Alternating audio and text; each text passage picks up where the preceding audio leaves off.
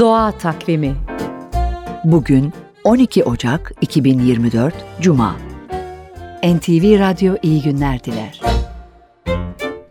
Gökyüzü gözlemi için yarın önemli bir gün.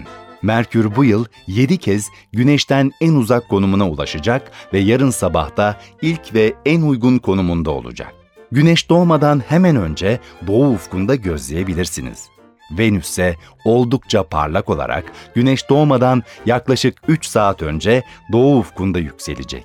Meraklısı için bu yıl 2 ay 2 güneş tutulması olacağını ekleyelim. 25 Mart'taki yarı gölgeli ay tutulması ülkemizden izlenemeyecek. 18 Eylül'deki parçalı tutulmaysa Türkiye'de sabah gün doğumundan kısa süre önce görülebilecek.